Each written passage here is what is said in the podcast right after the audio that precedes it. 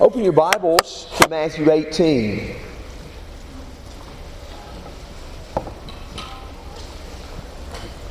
Who is the greatest in the kingdom of heaven? The disciples asked. And Jesus took a child and set him in their midst and said, whoever humbles himself as a child, he is greatest in the kingdom. And whoever receives one such child in my name receives me.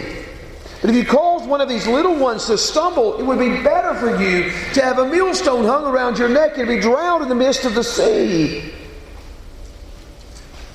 Woe to the world because of stumbling blocks, for they must come. But woe to that person through whom they come. And if your hand or foot offends you, cut it off, throw it from you. It's better to enter into life without these things than it is to go into hell with both. In verse ten, let's read from the text. See that you do not despise one of these little ones. For I say to you that their angels in heaven continually see the face of my Father who is in heaven. Verse eleven is in brackets in many of your versions. For the Son of Man has come to save that which was lost. Verse twelve, what do you think? If any man has a hundred sheep, and one of them has gone astray, does he not leave the ninety-nine on the mountains and go search for the one that is strayed? If it turns out that he finds it, truly I say to you, he rejoices over it more than over ninety-nine who have not gone astray. So it is not the will of your Father who is in heaven that one of these little ones perish.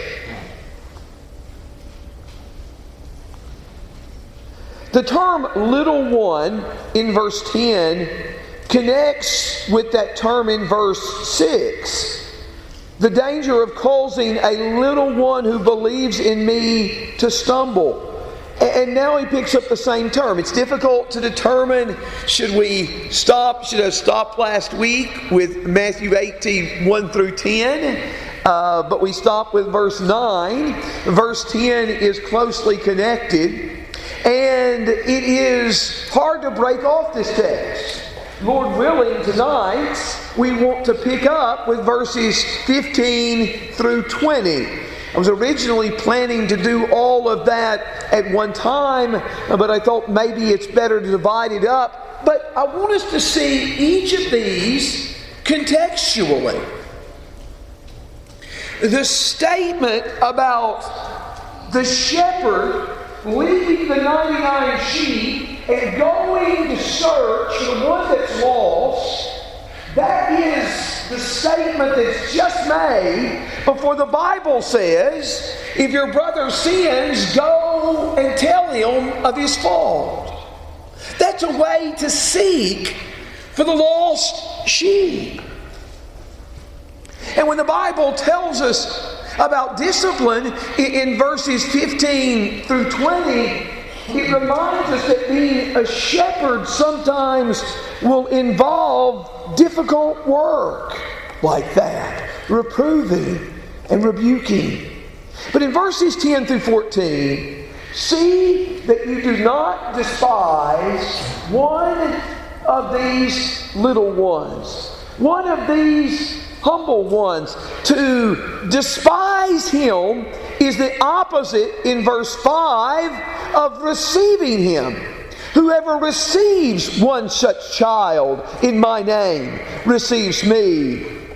And see to it that you do not despise one of these little ones, one of these persons who is a disciple of Christ. We're not going to despise them. We're not going to look down upon them. For I say to you that their angels in heaven continually see the face of my Father who is in heaven. A lot of discussion could be had on the subject of angels here. But particularly what's focused on is these angels in their proximity to God. Now these little ones had angels that were to somehow described as their angels. But, but more importantly, these angels are in the presence of God. They're in close proximity to God. Now Hebrews one verse fourteen talks about angels being ministering servants to render service to those who are heirs of salvation. What does all of that look like? And what does all of that involve? I, I don't know. I don't know.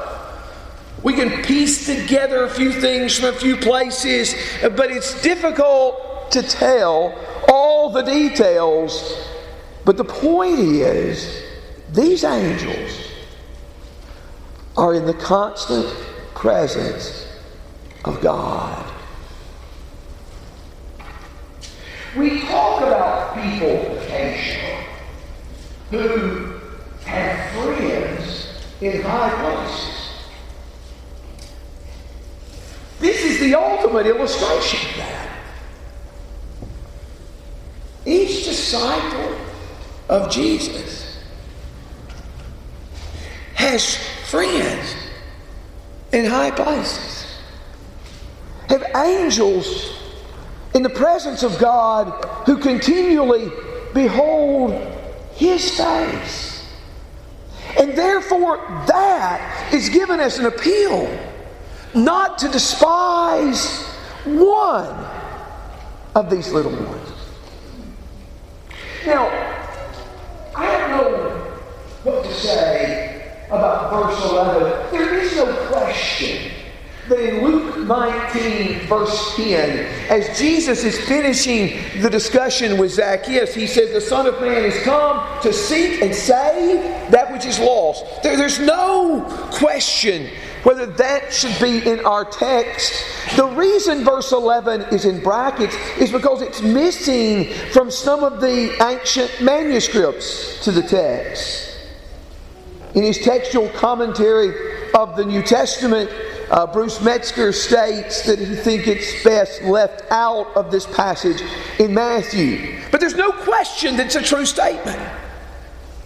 And if it be true, it adds a reason. Not only do these little ones have friends in high places, but Jesus Himself has come to search and seek for them. But the illustration that's given in verse twelve deals with the song that we have just been singing, that Phil has been leading us in. What do you think? What do you think? And that introduces the statement. If you look back in uh, tw- uh, seventeen twenty-five, as Jesus was talking to Simon, what do you think? A man has a hundred sheep, and one of them has gone away. Now, one of the things about sheep are sheep have a propensity to get lost. I uh, preached last summer in a meeting in a place where a man had an extensive uh, ranch with sheep and goats. And, and he was telling me some of the differences between sheep and goats, which made that passage in Matthew twenty-five uh, more appreciated in my mind. But, but, but the point, sheep get lost pretty easily. The Bible says all of us, in Isaiah fifty-three verse six, all of us like sheep have gone astray. All of us like sheep have gone astray. And sheep are notorious for getting lost easily.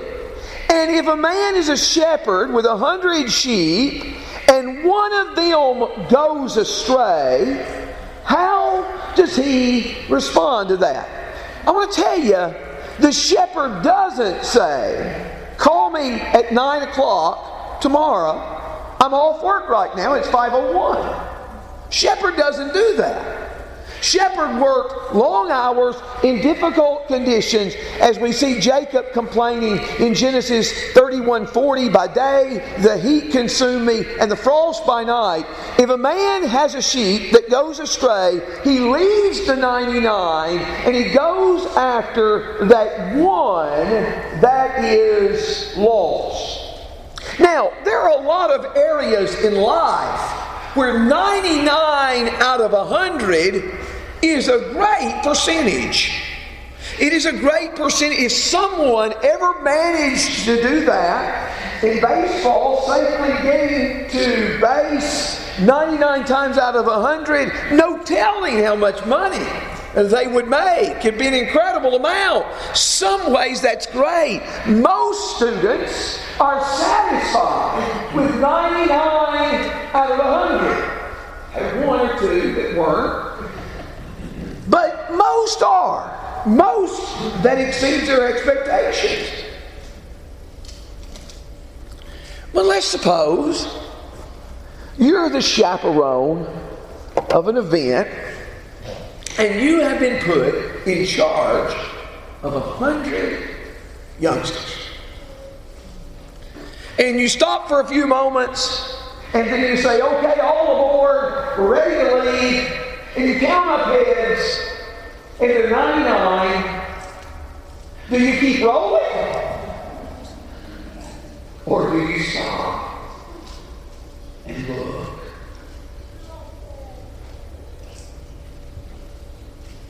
If you had ten kids, and nine of them are safely home at the end of the day, you don't think nine out of ten is not bad. You go search for the one that's lost. ninety-nine out of one hundred is great in a lot of areas. But not for a shepherd caring for his sheep.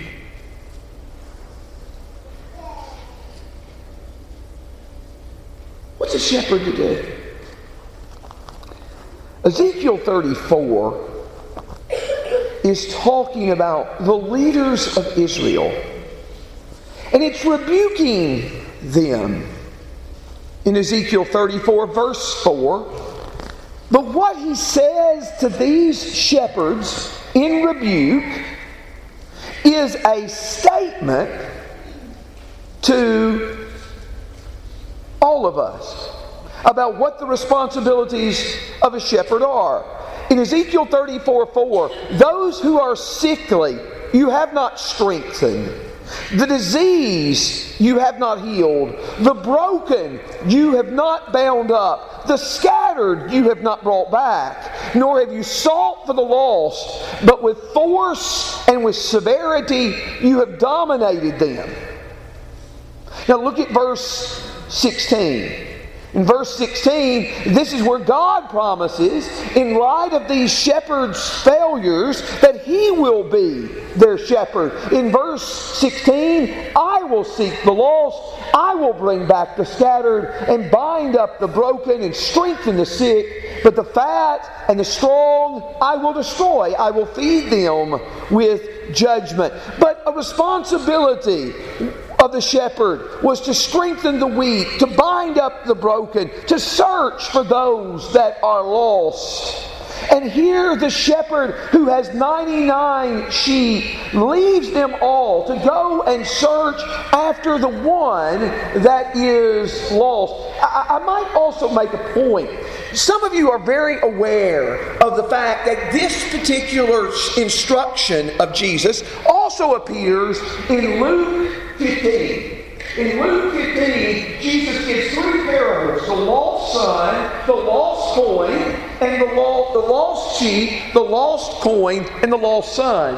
And the parable of the lost sheep, just almost identical to this statement in Matthew chapter eighteen. But it's interesting, the context is entirely different. The context of Luke fifteen is the scribes and the Pharisees were complaining because the tax collectors and sinners were listening to Jesus and becoming disciples. And Jesus told this parable and these parables to instruct them how God rejoices at finding one sheep that's lost, one coin that has been found, or one son that comes back home. The purpose there is to show the scribes and Pharisees God's celebration at one sinner who comes home. This, in Matthew eighteen, is instruction privately to the disciples, telling them how they are to search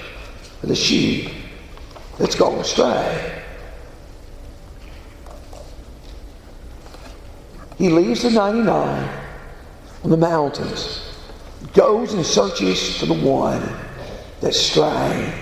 And in verse thirteen, if it turns out that he finds it, truly I say to you, he rejoices over it more than over ninety-nine which have not gone astray. The point is not to minimize the importance of the ninety-nine. The, if the, the point is to emphasize the importance of the one. To emphasize each sheep. Each sheep.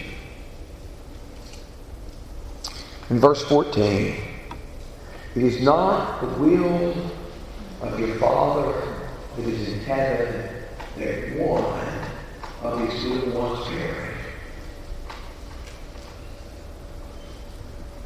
Second Peter three verse nine. When the Bible talks about how some will scoff and say, where is the promise of His coming? For since the fathers have fallen asleep, all things have continued as they were from the beginning of creation. And he said, of this they're willingly ignorant, because once the world was, was covered with water, and the world that as God brought destruction on that ungodly world. But he says, God is not slow concerning His promise, as some count slowness, but He is long-suffering toward us, not wishing that any should perish, but that everyone should come to repentance.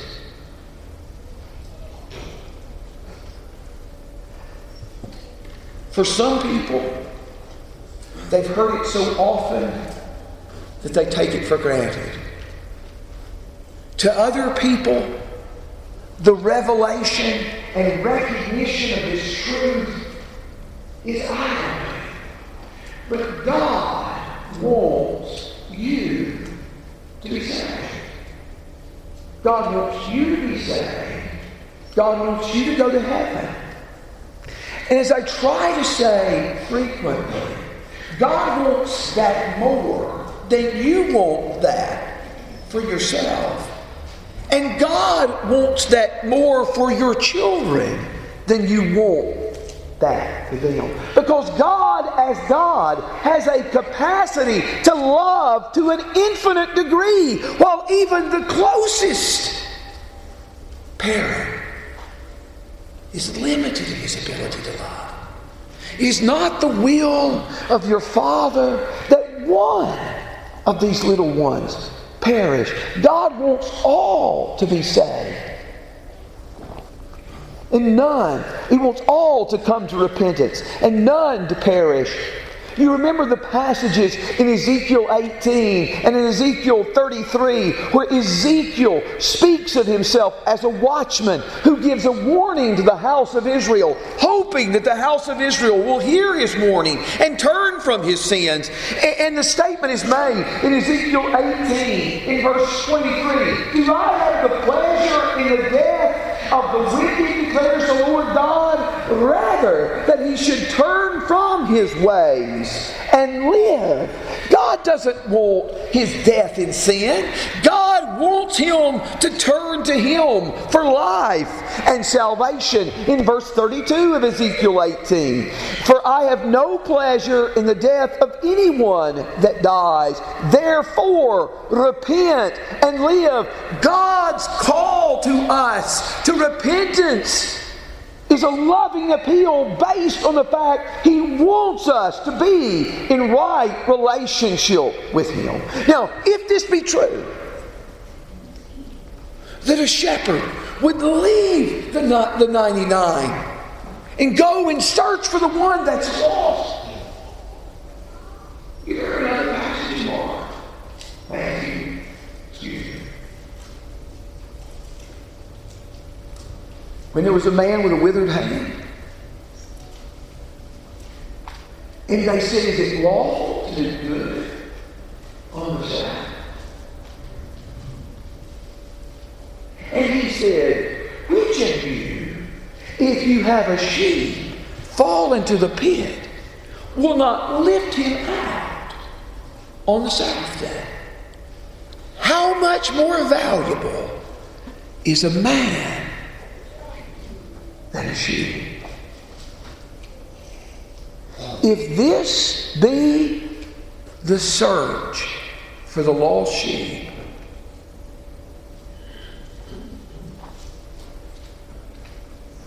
what should be our search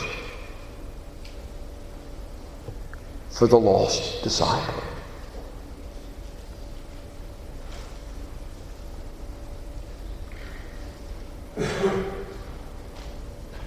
This is a picture of concern for every person, every individual sheep. I want to tell you, if you were a shepherd and the sheep goes astray, a sheep wanders away, a sheep is totally unaccounted for, everything is put on hold.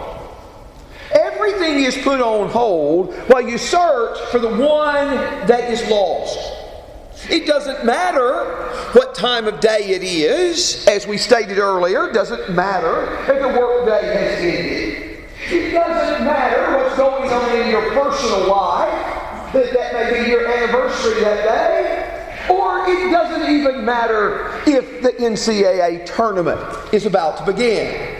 When a sheep went astray, everything else was put on the back burner while you went to search for the sheep that is lost.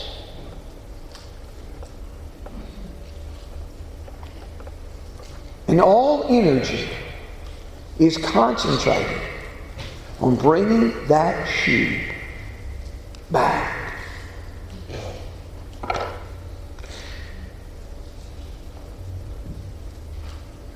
And if we want to be great in God's sight,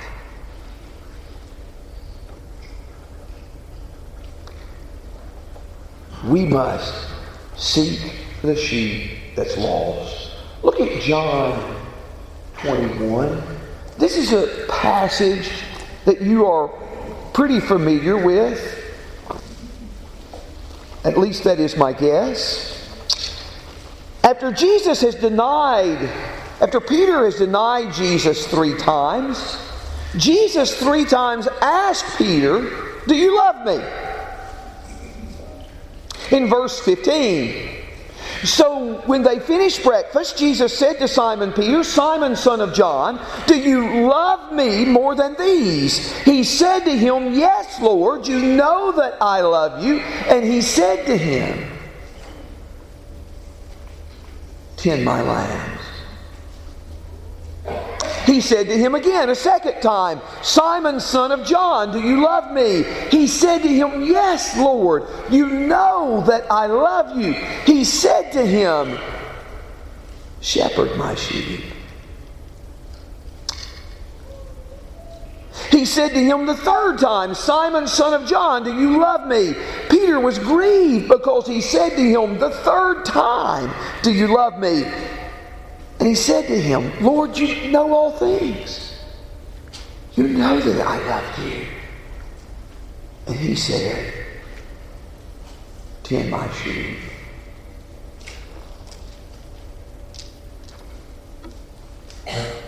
If God searches for the lost sheep, then truly doing this is his work. seeking for the lost sheep, is doing the Lord's work.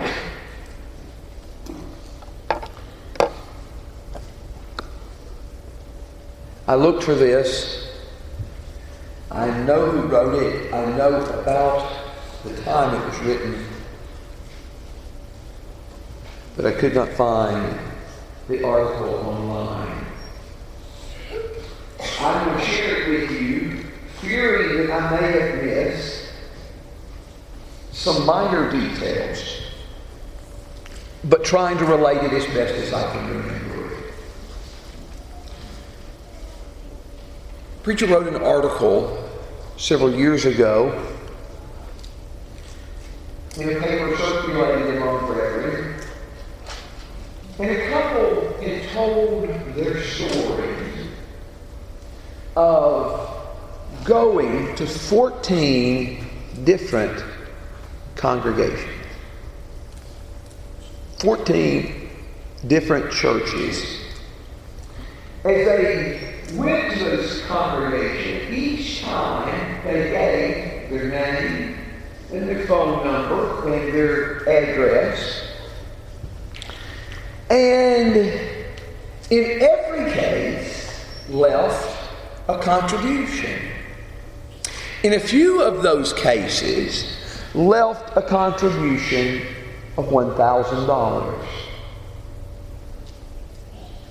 So they visit these churches, they fill out their name and address, they stay around and talk afterwards and meet people. fourteen different churches. You know how many? Got in touch with Peter.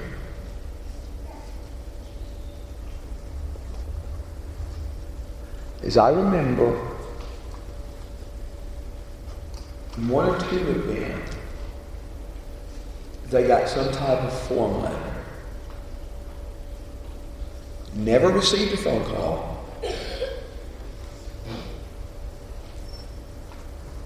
They never received a visit. Now, those people may not have been sheep yet.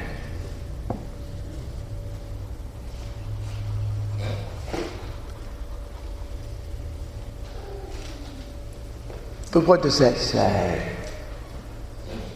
about how well we do with this principle?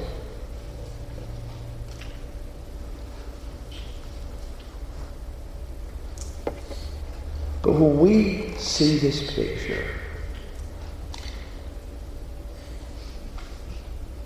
and remember the one who spoke it, it reminds us to look back at Jesus as the chief shepherd. He is the chief shepherd, and at the same time, he is a sheep. I say it from this perspective. In Isaiah fifty-three, verse six, all of us, like sheep, have gone astray. Each of us has turned his own way. But the Lord has caused the iniquity of us all to fall on him. He was oppressed and he was afflicted, yet he did not open his mouth, like a lamb that is led to the slaughter. We are like sheep in that we go astray. He is a lamb in that he suffers without protest, without objection. He is like a lamb led to the slaughter, and the sheep upon his shears is silent. So he did not open his mouth. He is the good shepherd in John ten. And the good shepherd lays down his life for the sheep. Often to be a shepherd meant that you risk your life and you put yourself in precarious positions. For example, in First Samuel chapter seventeen, David, in being a shepherd, had to fight with a lion, he had to fight with a bear. But most shepherds lived to tell the story. Most of them didn't die in their line of work. But he is the good shepherd who lays down his life for the sheep. Listen to these words again. None of the ransom ever knew how deep were the waters crossed, nor how dark was the night that the Lord passed through ere he found his sheep that was lost. For out in the desert he heard its cry, 'twas sick and helpless and ready to die. Lord, whence are these blood drops all the way that mark out the mountain's tracks? They were shed for one who has gone astray, ere the shepherd could bring him back. Lord, whence are the hands, whence are thy hands so rent and torn, they're pierced tonight by many a thorn? The Good Shepherd lays down his life for the sheep. All of these passages on the board speak of Jesus as the Good Shepherd. In First Peter five four, he is the chief shepherd. In First Peter chapter two twenty-five, he is the shepherd and guardian of our souls. The context there is talking about his crucifixion as well. Revelation seven, verse seventeen, combines this idea of Jesus as the sheep that was slain, or the lamb that was slain, and Jesus as the shepherd. They're combined in Revelation seven, verse seventeen. For the lamb, the lamb that was slain, as Revelation so often calls him, the lamb in the center of the throne will be their shepherd. The Lamb is their shepherd and will guide them to springs of the water of life, and God will wipe away every tear from their eyes. Do you want proof that God wants you to be saved? Do you want proof that God wants you to go to heaven? Look at the cross of Christ. That is all the proof that we need. Let us pray. O Lord our God,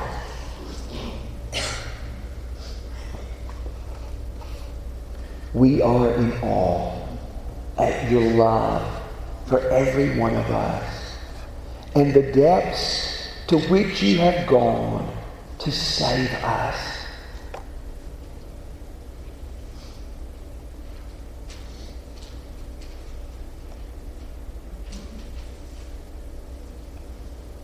We can never adequately express our thanks and our gratitude for what you have done. Thank you, O God, for the mercy and grace you have shown us in Christ. And help us to imitate this example of searching after the one that is lost. Hold us, Lord, in your hand. In Jesus we pray. Amen.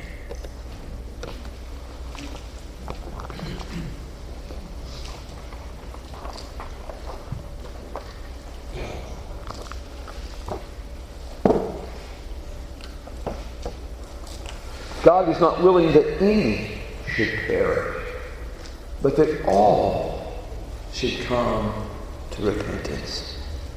He is wanting you to believe that He came to this world to die for your sins, that He was raised again on your behalf, and that breaks your severed heart, that you will not walk your way, but you will follow His way. And you will humble yourselves before Him. He wants you to do that and be baptized into Christ for remission of sins. And we are glad to help you if we stand and sing.